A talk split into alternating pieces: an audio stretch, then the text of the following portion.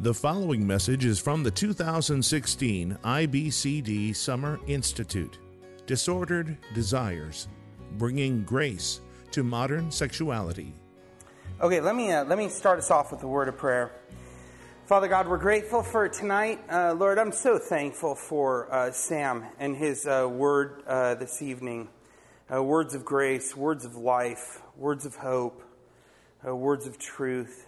Um, God, we're thankful that you meet us in the midst of our brokenness and uh, you bring us to life through the powerful work of your Son. And so, God, I pray that tonight as we talk about uh, how to approach the topic of sexuality with, uh, with teens, um, Lord, we pray you give us wisdom. You tell us that if any of us uh, lacks wisdom, to ask, and you'll give it. God, I need wisdom, um, so please give it to me.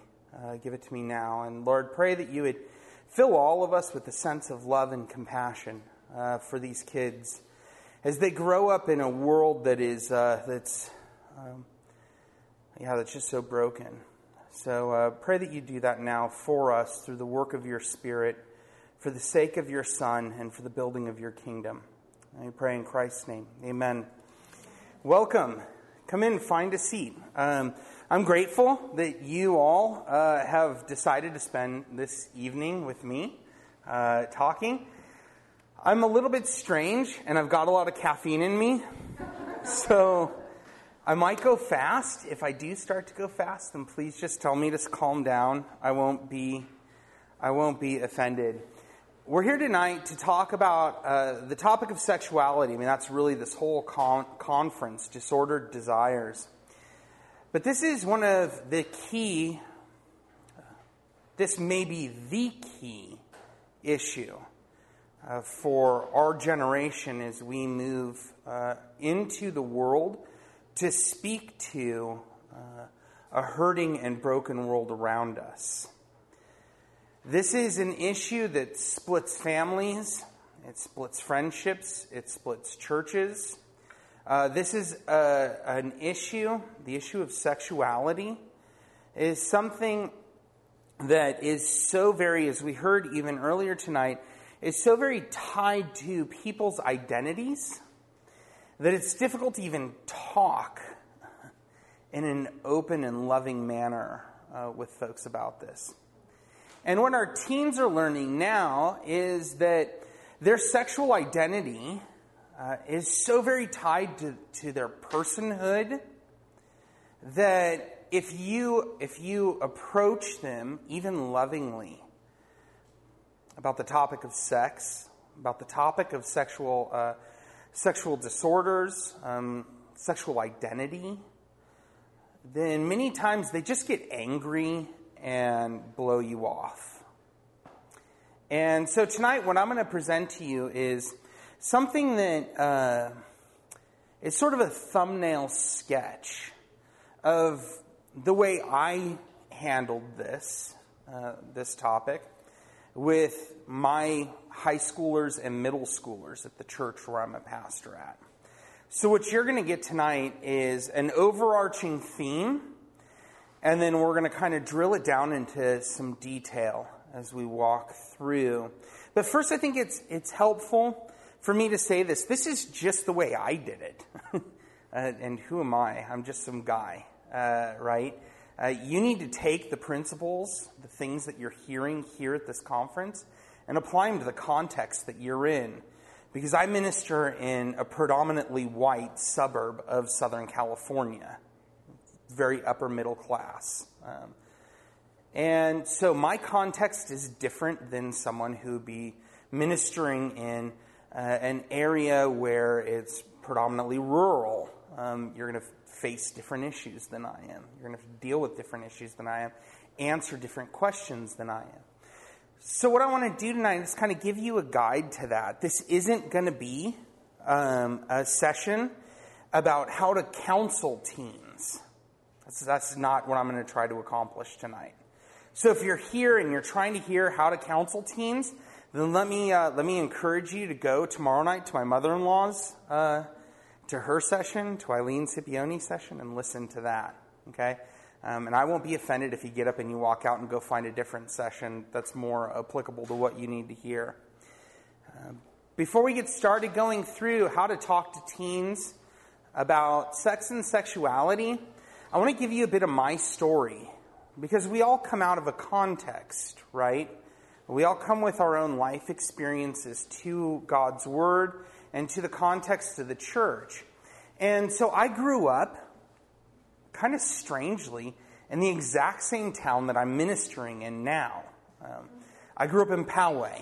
Uh, I went to a church in Poway. I played sports in Poway. Um, Poway is kind of like the nexus of my being. So if you can think Powegian, that's Joel. That's me. I grew up in a church where um, if sex was ever talked about, and it almost never was. I mean, I, I literally I sat down the other day and tried to think of one time between when I was uh, when I first started going to church till when I graduated from high school and then was in the early college years. I tried to think of one time where my pastor talked about sex. And I honestly couldn't think of once. Um, I grew up in a youth group that was, um, that was hypersexualized. Uh, it was a youth group where, yeah, we, we loved to be with one another, but there was a lot of stuff going on. Um, a lot of things where people were using each other. Um, there's a lot of times when the youth pastor would turn away and we'd talk about, you know, inappropriate things. We'd make inappropriate jokes. We'd do things like that. And it was all cool. And then, and then my youth pastor decided to, to uh, breach the topic of sex and sexuality with the boys. And he said to us, um, and I think, I mean, I was reading a commentary the other day and they affirmed this, so I guess it's out there. Um, I don't agree with it. But he said to us, a bunch of 14, 15, 16, 17 year old boys, he said to us, Well, you know, sex is bad, um, but I'd rather, I'd rather you masturbate than have sex. So, what do you think that's going to do to a bunch of 14, 15, 16, 17 year old boys, right? I mean, we're like, whoa! We thought it was great. Permission from our pastor. Let's, you know, um, this madness, absolute madness. I was first exposed as a kid uh, to pornography when I was nine. Um, and it was just random, right? Of what me and my friends were not looking for. We were actually playing basketball. Our ball bounced over a wall. We jumped the wall. There was a Playboy. Uh, even before that, as a kid, um, I was, I was uh, inappropriately touched by another family member um, for years as a kid. That kind of stuff screws with your brain. It skews your mentality towards sex and sexuality. And our kids are growing up right in the midst of that now. Um, recently, I was reading a book. Don't ask why. I'm a youth pastor. I get paid to read. I get paid to read odd books. This book is called American Girls uh, The Secret Lives of Teenagers and Social Media. Uh, this is a study done by a woman from Vanity Fair who went around, went around the, the country and interviewed girls, you know, through their teen years about their interaction with social media. Now, I'm not gonna, I'm not gonna, uh, I'm gonna tell you what, what's been read can never be unread. This is not a, this is not a Christian book. You're gonna read things in there if you decide to pick up this book and read it. I actually counseled one of my pastor friends not to buy it, um, just to let me tell him what was in it. Um, I wish I would have had that warning. Um, the amount, the amount of sexual perversion that goes on on social media, things like Snapchat, um, different ghosting apps. The amount of sexual perversion that goes on in high school, where you have kids before they want to start to like go out with other kids, texting them and telling them to send them pictures of their body parts that they shouldn't be sending them. The amount of sexual shame that goes on when those pictures then get spread to the entire school. Um, the amount of madness that surrounds the topic of sexuality is just palpable today. You can't, you can't turn on the radio or turn on um, uh, the TV without seeing it. I mean, heck, I was watching Once Upon a Time, a TV show, you know, Once Upon a Time, with my daughter. I was like, what the heck is this mess? Hitting the fast forward button, right? I mean, these, this is supposed to be Snow White. Are you kidding me? Like, uh, she's, she's neither snowy nor white. I mean, this is terrible. This is ridiculous. And this sort of pervasive sexuality has taken over our culture, and really it's, it's, a, it's a sign, as Sam was saying tonight, we're reaching the logical conclusion of where we've been headed for so long. Um, and so tonight, I want you to understand that's the context that I'm speaking to you out of. And what we're going to work through is, um, is just this sort of, it's not a haphazard curriculum. I mean, don't think that. I've, I've read an immense amount on this topic, more than I'd care to admit. In fact, it was so much that, like, I just was so tired of talking about sex. I just, like, shelved all my books one day. I was so mad. My wife was like, Joel, come on, dude. I don't know if you guys know this or not, but have you ever seen the, um, the observation videos that IBCD has put out? Have you seen those? Go look at them. It's really awkward. Like it's my face and then pornography.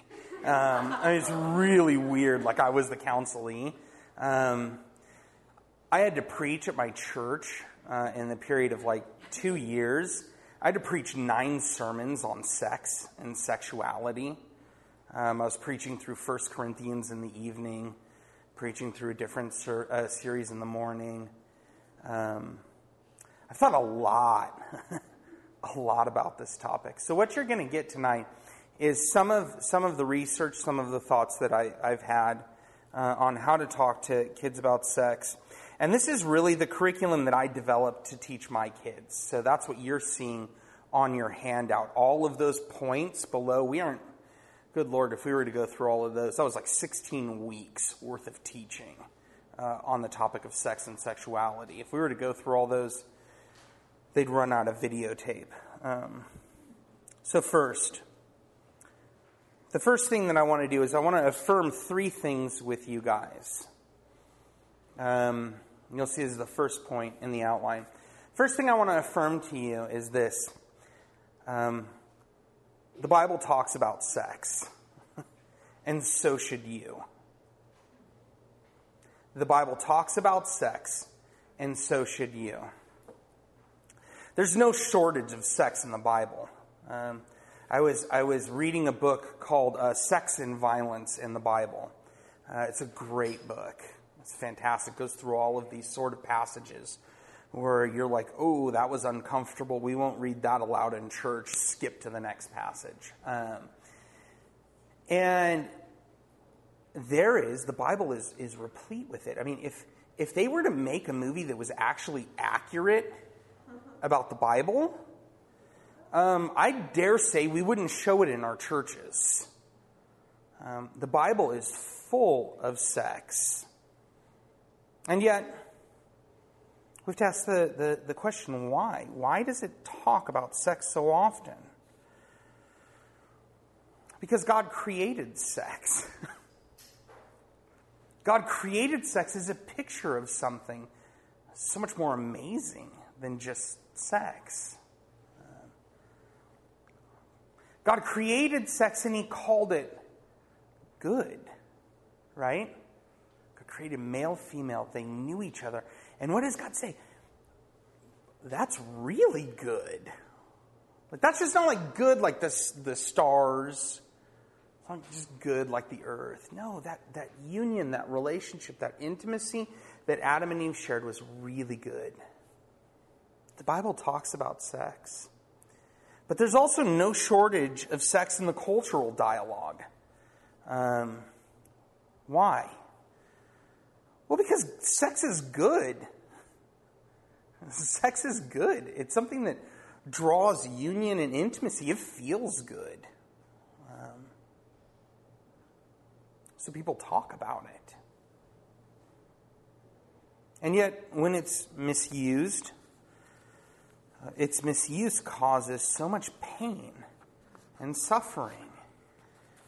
And so that gives birth to a whole new sort of art, a whole new sort of song. That's the blues, right? That's the Bible's not shy about sex. It doesn't sugarcoat the sort of brokenness that comes when we take a very good thing and we twist it and use it for our own desires. You see, the Bible isn't rated G. Um, if you think it is, then go read the book of Genesis. If you still think it's rated G, read Judges. If you still think so, read Esther, read Song of Solomon, read First Corinthians. Um, and if you still think it is, then get reading glasses. Um, the Bible isn't rated G when it comes to its portrayal of sex and sexuality. It gives us a good sketch. It gives us a good sketch of how to have these sorts of conversations. Um, sorts of conversations with kids. And I think that you find this real clearly in the book of Proverbs. So I'm just going to flip open there. Um, the book of Proverbs.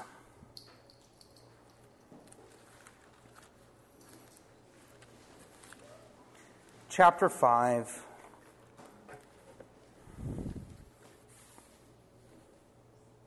Uh, chapters 5 through 8. So many ways I wish that the person who titled, like the, the chapters in our Bibles, would put like a comma and then the complete the, the thought, right? Like warning against adultery, comma, sex and marriage is awesome. Um, that's how chapter 5 should really read. Um, in these passages, we hear the wise father giving practical warnings about chasing the whore, right? Male or female, whoever the whore is. Um, and then lauding the goodness of sex and marriage. He starts out uh, in, in chapter 5 by saying, My son, be attentive to my wisdom, right? Incline your ear to my understanding that you may keep discretion and your lips may guard knowledge. What does that mean? It's like, listen to me. I'm giving you some wise advice here. This is an older, wiser person talking to a younger, less wise person. Does that make sense? Kind of sounds like what we're talking about. How do you talk to teens about sex? Okay. The lips of a forbidden woman drip honey. Her speech is smoother than oil, but in the end, she is bitter as wormwood and sharp as a two edged sword. Ooh, that's a great description. What's he saying? You ever gotten a drip of honey on your mouth, like in your tongue, right? What does it do? It's sweet, like the burst is sweet. But if you don't chase it with anything, I don't know about you, but it becomes kind of bitter in my mouth. I don't like the taste of it. Um, actually, gives me kind of a headache. I don't know why maybe I'm strange. Um, point is, is that it's a burst of sweet, but it doesn't provide anything. Doesn't give you lasting sort of satisfaction. It doesn't give you actually what you're looking for. You see, this is this is porn. this is sex. Um, this is sex outside of the confines of marriage, right? Um, you look at the pornographic image, bam, it's a burst of sweet. Ooh, that's nice. And then later on, as your conscience bears down on you, you're like, oh, that's bitter as wormwood. That's just nasty. Um, he says, keep this thought close to you. When you chase down the whore, male or female, that path leads to pain. It leads to ruin. shame. But when you go after sex in its proper context, it's like a drink, deep, a deep drink of water. Look at look at verse 15. There's this sharp um, comparison going on here. Drink water from your own cistern. That's a great that's a great image. Flowing water from your own well. What's he talking about there? You don't go to honey to quench your thirst, right? Especially not a drip of honey. You go somewhere where you have lasting, full satisfaction, something where it actually gets you where you want to go. And then he talks about it. Let your fountain be blessed. Rejoice in the wife of your youth, a lovely deer, a graceful doe. Let her breasts fill you at all times with delight be intoxicated, be drunk with her love. It doesn't sound rated G to me. I mean, that's that's, that's some uh, that's some pretty beautiful poetry. Um, he goes on in chapters six and seven, much of the same way. You see, what I love, what I love about this analogy, because I think it's so true, whether it's porn or it's masturbation, which is adultery, according to Jesus. Looking at porn is adultery con, uh, according to Jesus. Or it's actually carrying out the act of adultery. These things, um, these things are like the sweet drip, but it just it just kills you in the end. But the, the refreshment that's found in your wife is just this beautiful, nonstop flowing cistern, flowing stream of water refreshing you. Secondarily, the Bible talks about sex in a way that's kind of countercultural to our dialogue, to our current dialogue. Turn over to 1 Corinthians. 1 Corinthians chapter 6 and 7. You'll probably hear a lot about this um, this week. Uh, but I think this passage is just so good. Um, this passage we hear, 1 Corinthians chapter 6, that our bodies, um, that our bodies are, are united. Um, they're united to Christ. That our bodies aren't our own, they're Jesus's. Um,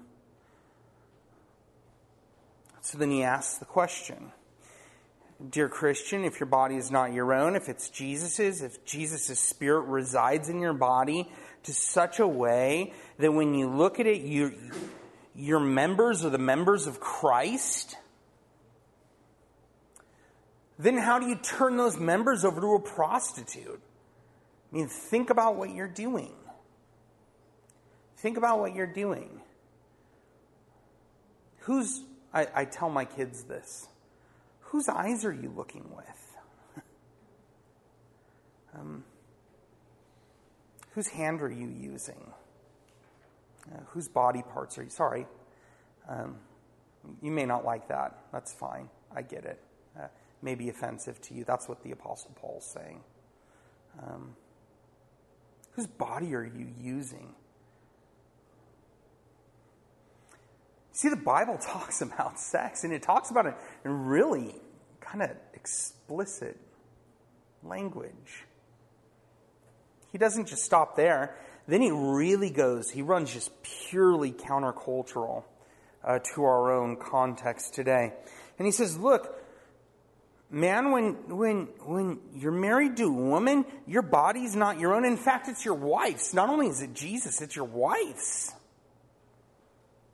So give your wife her conjugal rights. Women do the same thing. What is he talking about there? He's talking about serving each other within the context of sex.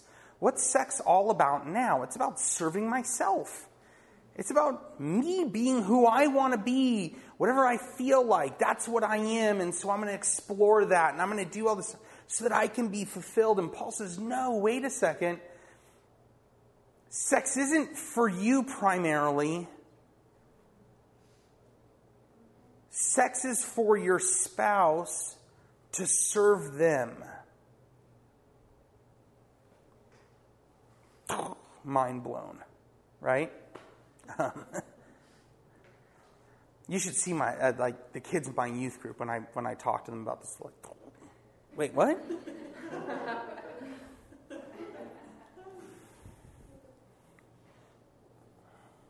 you know what kills me? what kills me is this is not what our kids hear. Your kids hear something different every day, every time they turn on the TV, every time they turn on the internet, every time they turn on the radio, every time they go out and they talk to their friends about sex. Your kids hear a very, very different message.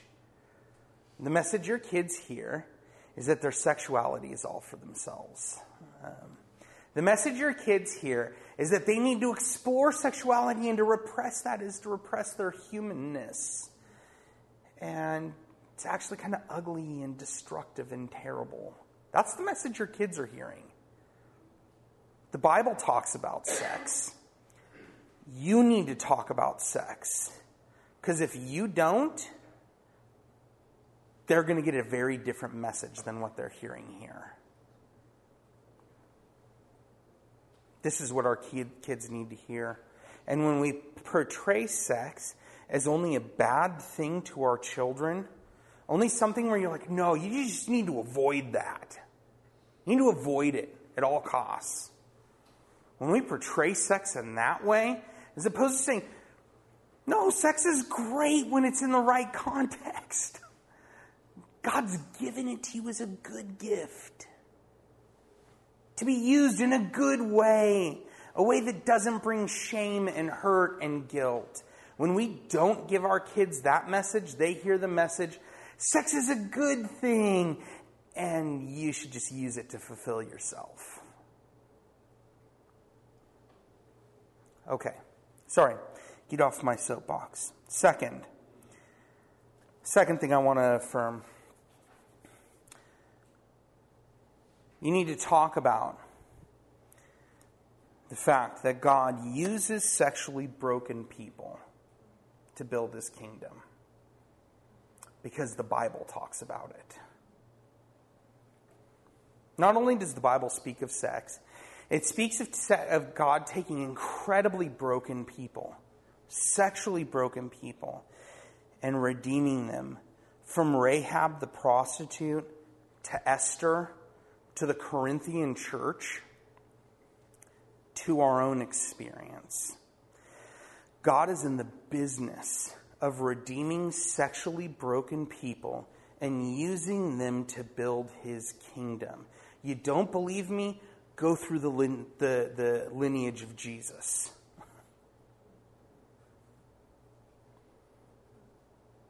Go through the lineage of Jesus and see who's listed there. See, this is so key to our presentation of sex to our kids.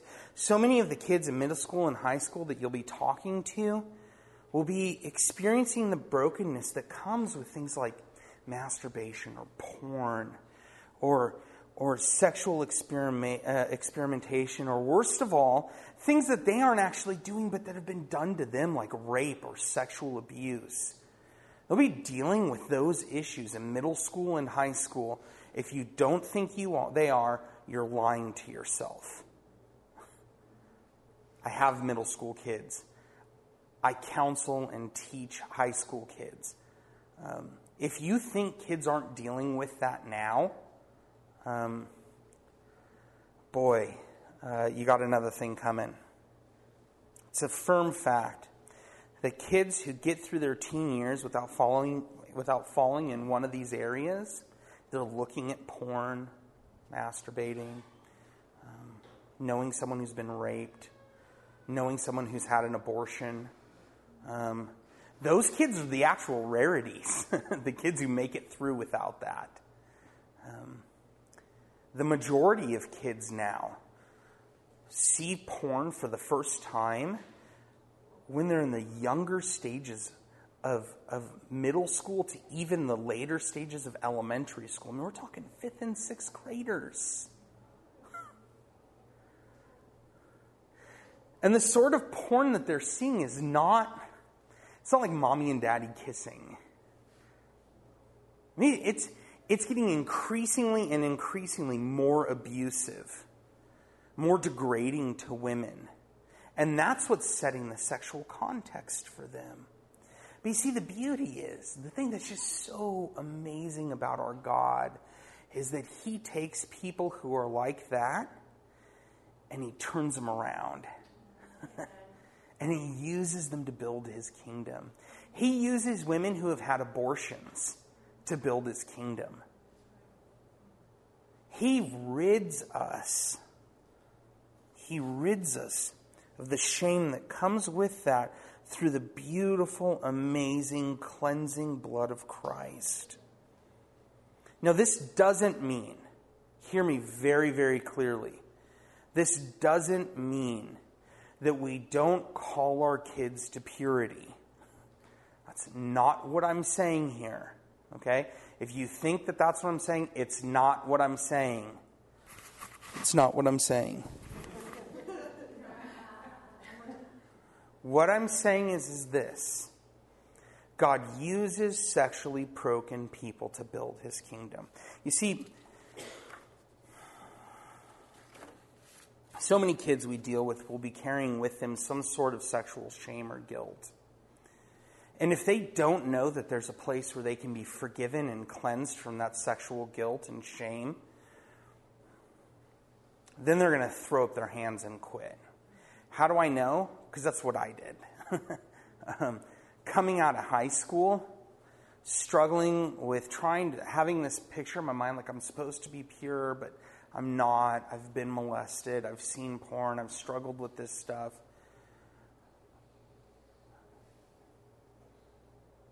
I gave up. I, mean, I was just done. It's like, bail this mess.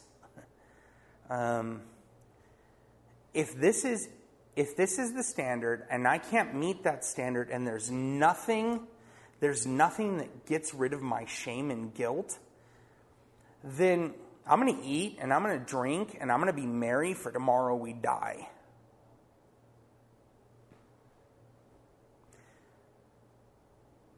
You see, we hold out the truths of Christ to them. We take them to the stories in the Bible where people have sinned sexually, and yet God has used those people, even placing them in the lineage of Christ. We take them to places in the Bible where people have been abused sexually, and God redeems the situation. We take them to places in the Bible where they see that there's someone who is completely unloved and her husband wakes up after their, after their marriage night, after having sex with him, and he looks at her and he's like, What? It's you? Yet God uses that situation to build his kingdom.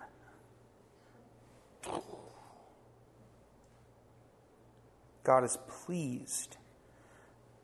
God is pleased to use broken people to build his kingdom. So, whether you're talking to someone who has had premarital sex, who's addicted to porn, God can redeem them and use them in the grand story of his redemption, just like he did the people in the Bible, just like he did David. Man after God's own heart sees Bathsheba I mean, don't get this picture wrong, right? Sees Bathsheba. She's naked. He's the king. Come up here. And this isn't like a, I, I don't know, maybe it was. Maybe I'm crazy. I mean, I don't think so. I've been through seminary. I've studied all this stuff. I don't think this is like a consensual act here. I mean, I don't think David called her up and was like, hey, Bathsheba, how's it going, baby? You want to come over to the castle? Uh, I got some sweet wine over here. We can watch a movie together. No, that's not how it happened. And yet, what does the Bible affirm about David? He's the precursor to Christ. He's a man after God's own heart. God redeems sexually broken people and uses them for his kingdom's purposes. See, this brings so much hope. did to me, man. Ooh. Oftentimes, people who have fallen sexually are trapped in the lie that they're useless, and that is a lie from the pit of hell.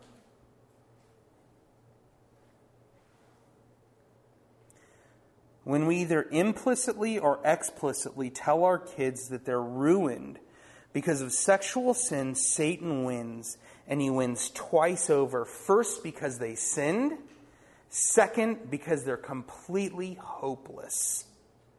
They think there is no redemption for them, that they're beyond God's love. Third thing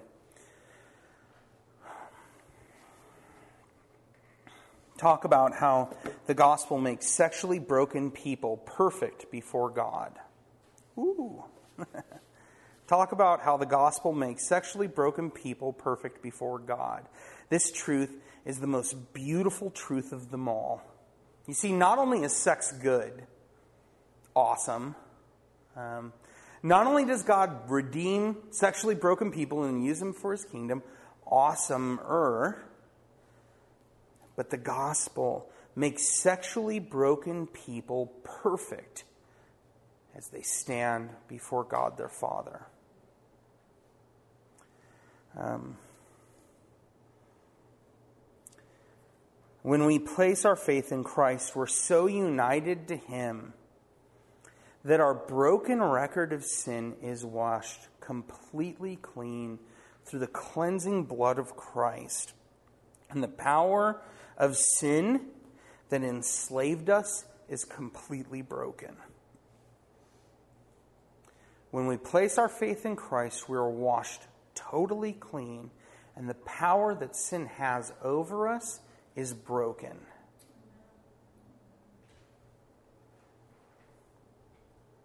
When Jesus saves the sexually broken person, he replaces that person's record of brokenness with his perfect record of righteousness.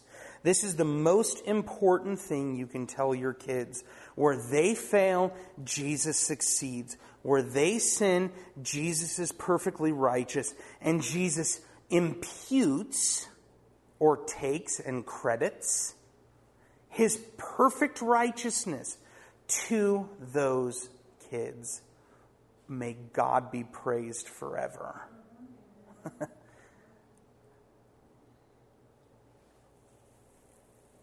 There's so much hope in this message.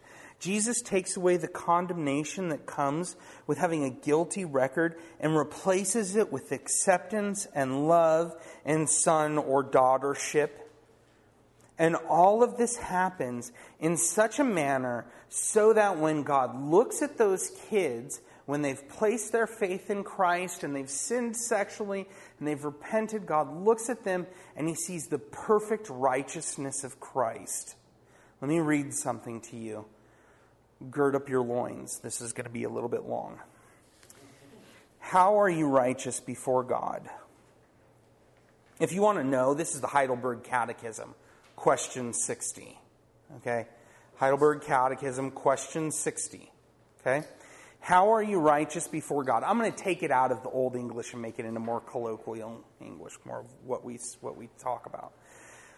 How are you righteous before God? Only by a true faith in Jesus Christ, so that though my conscience accuse me that I have grossly transgressed all of the commandments of God and kept none of them, and am still inclined toward all evil, Notwithstanding, God, without any merit of mine, meaning not out of my own good works, but only the righteousness and holiness of Christ, even so, I'm sorry, I, I skipped a whole line.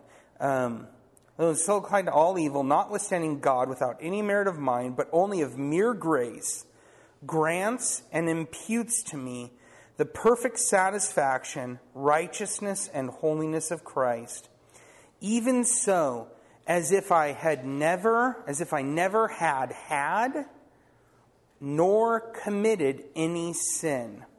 Yes, as if I had fully accomplished all the obedience which Christ has accomplished for me inasmuch as I embrace such benefit with a believing heart. What's the Heidelberg Catechism saying? It's saying that when we put our faith in Christ, when God sees us, it's as if we had never once sinned in our lives. but not only that, you see, that's good enough. That's pretty cool. Um, I don't know about you, I'd be pretty stoked if that was true about me. But you see, that would just put me kind of like on zero. what I need is, is to be above zero to actually like get into heaven. It just kind of gets me back to the garden where I'm at zero. So it's not like I've never sinned, but then He gives me all of Christ's obedience so that I go from zero to like infinity and I get heaven.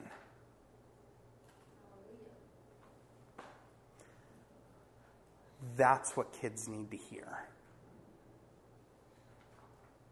Kids don't need to hear, stop looking at porn, it screws you up. Kids need to hear, stop looking at porn, it screws you up. But you know what? If you did, brother, God still sees you as righteous. Repent, turn away from your sin, place your faith in Christ. God will forgive you. God sees you as though you're perfectly righteous. You have the record of Christ. You no longer have to live that way. You no longer have to run to that. You see, the ground is level at the foot of the cross. There's sexually broken people, there's prideful people, there's angry people ground is level when we approach the cross. There's kids, there's adults. We all need the same Jesus. we all need the same empty tomb. We all need the same ascension. This benefit that's given to us through faith in Christ um, is not alone, though. Because of Christ's work, the power that sin has over us is broken. My chains fell off. My heart was free. I rose, went forth, and followed thee. See, this gives us hope. The old man has passed away. We're new creations in Christ.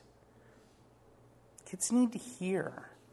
They need to hear that although the flesh wages war within them against the spirit, they are not they serve a new master. Um, they're not captive. They aren't forced to follow their flesh's desires. Christ has broken the chains. They aren't left helpless to be bowled over by Satan. No, they're united to Christ. And you know what's so funny about this? This union to Christ and this love that we share with Jesus that's brought about by the gospel in Ephesians 5 is put in sexual terms. um, how, does, how does the Apostle Paul talk about the relationship between the church and Christ? It's in the confines of marriage. It's in the confines of the union that we have in marriage. And so Christ gives himself to the church, and the church receives him and gives herself to him in this beautiful act of love and service together. Now, this is really going to blow your minds. That's okay. Bernard of Clairvaux has the best quote about this. He was an ancient mystic. Um, great quote. He calls Ephesians 5 and the relationship of the church and Christ. You may not want to write this down. I don't know. Depends on how, uh, how free your conscience is. He describes that relationship as a naked queen copulating with her king. This beautiful, self giving love. And then, even as we heard tonight, there's going to be a big marriage that's going to be consummated at the end of time. You see, this kind of makes us feel uncomfortable as like American Christians, right? I know, I know when I was reading this, I was like, ooh, Bernard, you're pushing a little bit too far there, dude. Uh, I'm not sure that I want to I want to hear that. Yet it brings out the goodness and the beauty of the intimacy that's shared between us and Christ. You see, when we stand before Christ, we can actually be naked and unashamed. And we can know Christ, and Christ can know us in the most intimate, beautiful way. And that's good. that's really good. So we talk to our kids.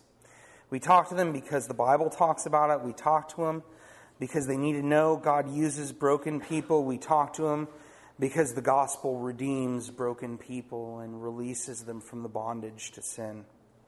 So, how do we do it? Well, that's that second part of your handout. We aren't going to go through all the way all the way through it. I want to make just some comments on this. Like I said, this was uh, this was um, this is the way I taught the kids at my church about sex and sexuality. First thing to do is to locate them in history. They need to understand why they're asking the questions that they're asking. Um, they need to see that they're just a part of this big, long train of thought that's been going on for a very long time. Some, I gave you this chart. This chart came from one of my professors, Scott Clark at Westminster Seminary. I think it's so helpful, right? Um, what we're dealing with today, this post late liquid modernity, notice when it started in the New World. 1968. What was going on in 1968? The sexual revolution. Um, they're just carrying out the logical consequences of the sexual revolution. Um, they're carrying out the consequences of the hippie age, right? Dirty hippies. Um, they're dealing with that. They're living in the wake. It's like a big, big, giant aircraft carrier is going through the sea, right, and it leaves its wake. That's what they're living in now. And so they ask the question. Um, the dominant question is who cares? Who's asking? Like, what do they want from me? Their idea of authority is kind of like, what's that? I'm my own authority. Um, this is just pure paganism.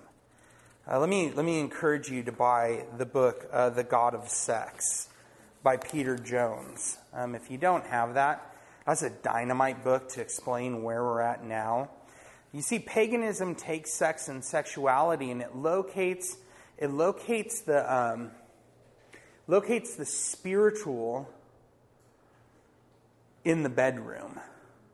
Um, and so, let me give you let me give you a couple of examples of how this works from pop culture. Um, if you don't engage in pop culture, you need to. Um, I'm sorry. I know the music's terrible. Um, it's okay. Listen to it. Your kids are.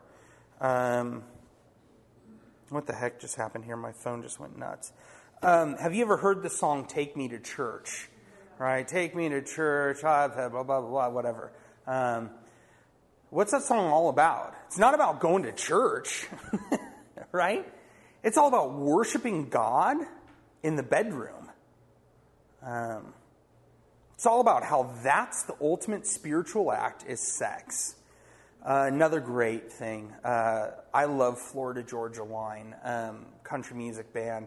They got a song out right now called Holy, um, High on Loving You. Um, that's what holy stands for. You're holy, holy, holy. I'm high on loving you. Talks about sex in the bedroom as a spiritual act. TV, Doctor Who. If you don't watch Doctor Who, you need to. Most of your high, junior high kids are watching it. It's strange, it's odd. Don't worry about it. Watch it anyways. Lose yourself in the TARDIS. Um, last show, two seasons ago, Doctor Who, there's a strange sound emanating from a planet. Everyone's there trying to find out what's going on. What's guarding the planet is the church of the mainframe. Um, no God, technology. When you enter the church of the mainframe, you're nude. Um, now, obviously, it doesn't show them nude. This is BBC. Um, they're fully clothed, but Doctor Who's just playing a trick on his, uh, his person who's with him's mind. You're fully nude. You go to the priest who is actually a priestess who's dressed in all bondage clothes.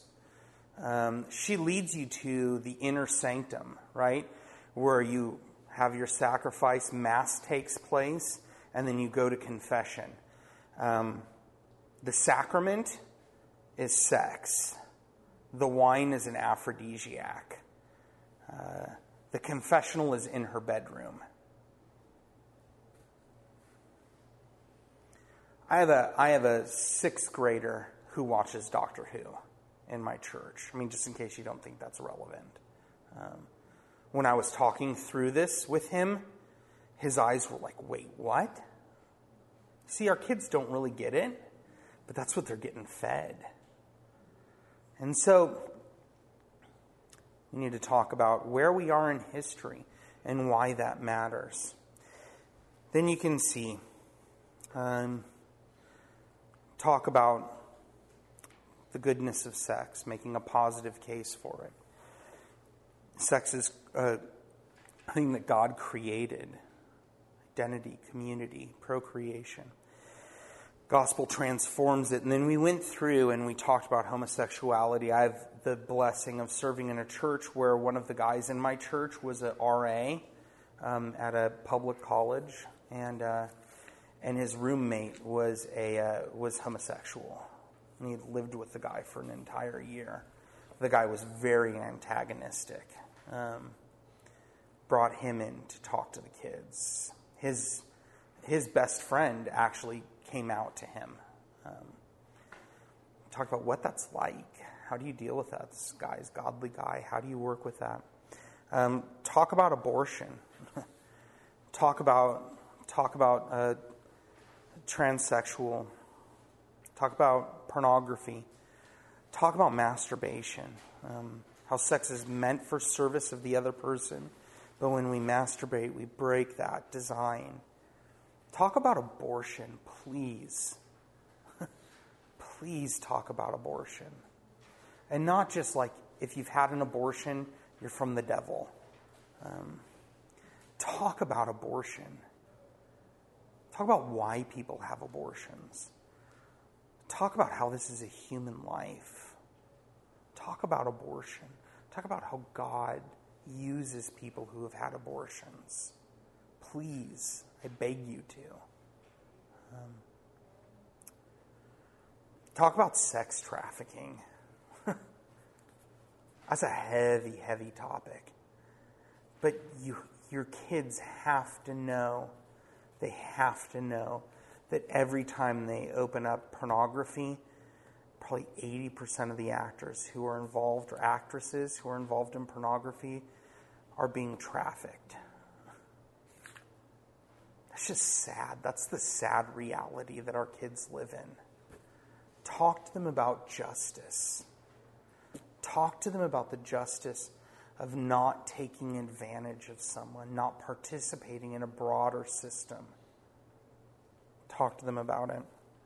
And then talk, lastly, talk about how the gospel redeems redeems people. All through it, talk about how the gospel redeems people. Your kids need to hear it. Let me uh, let me pray, and then we'll do some questions. Father, I'm grateful for this opportunity, and Lord. Um, Oh man. Uh, yeah, we just live in a broken world. God, we need you desperately. So just pray that you would grant us great mercy and wisdom as we pursue you uh, with our kids. Pray this in Christ's name. Amen. Copyright 2016 IBCD. All rights reserved.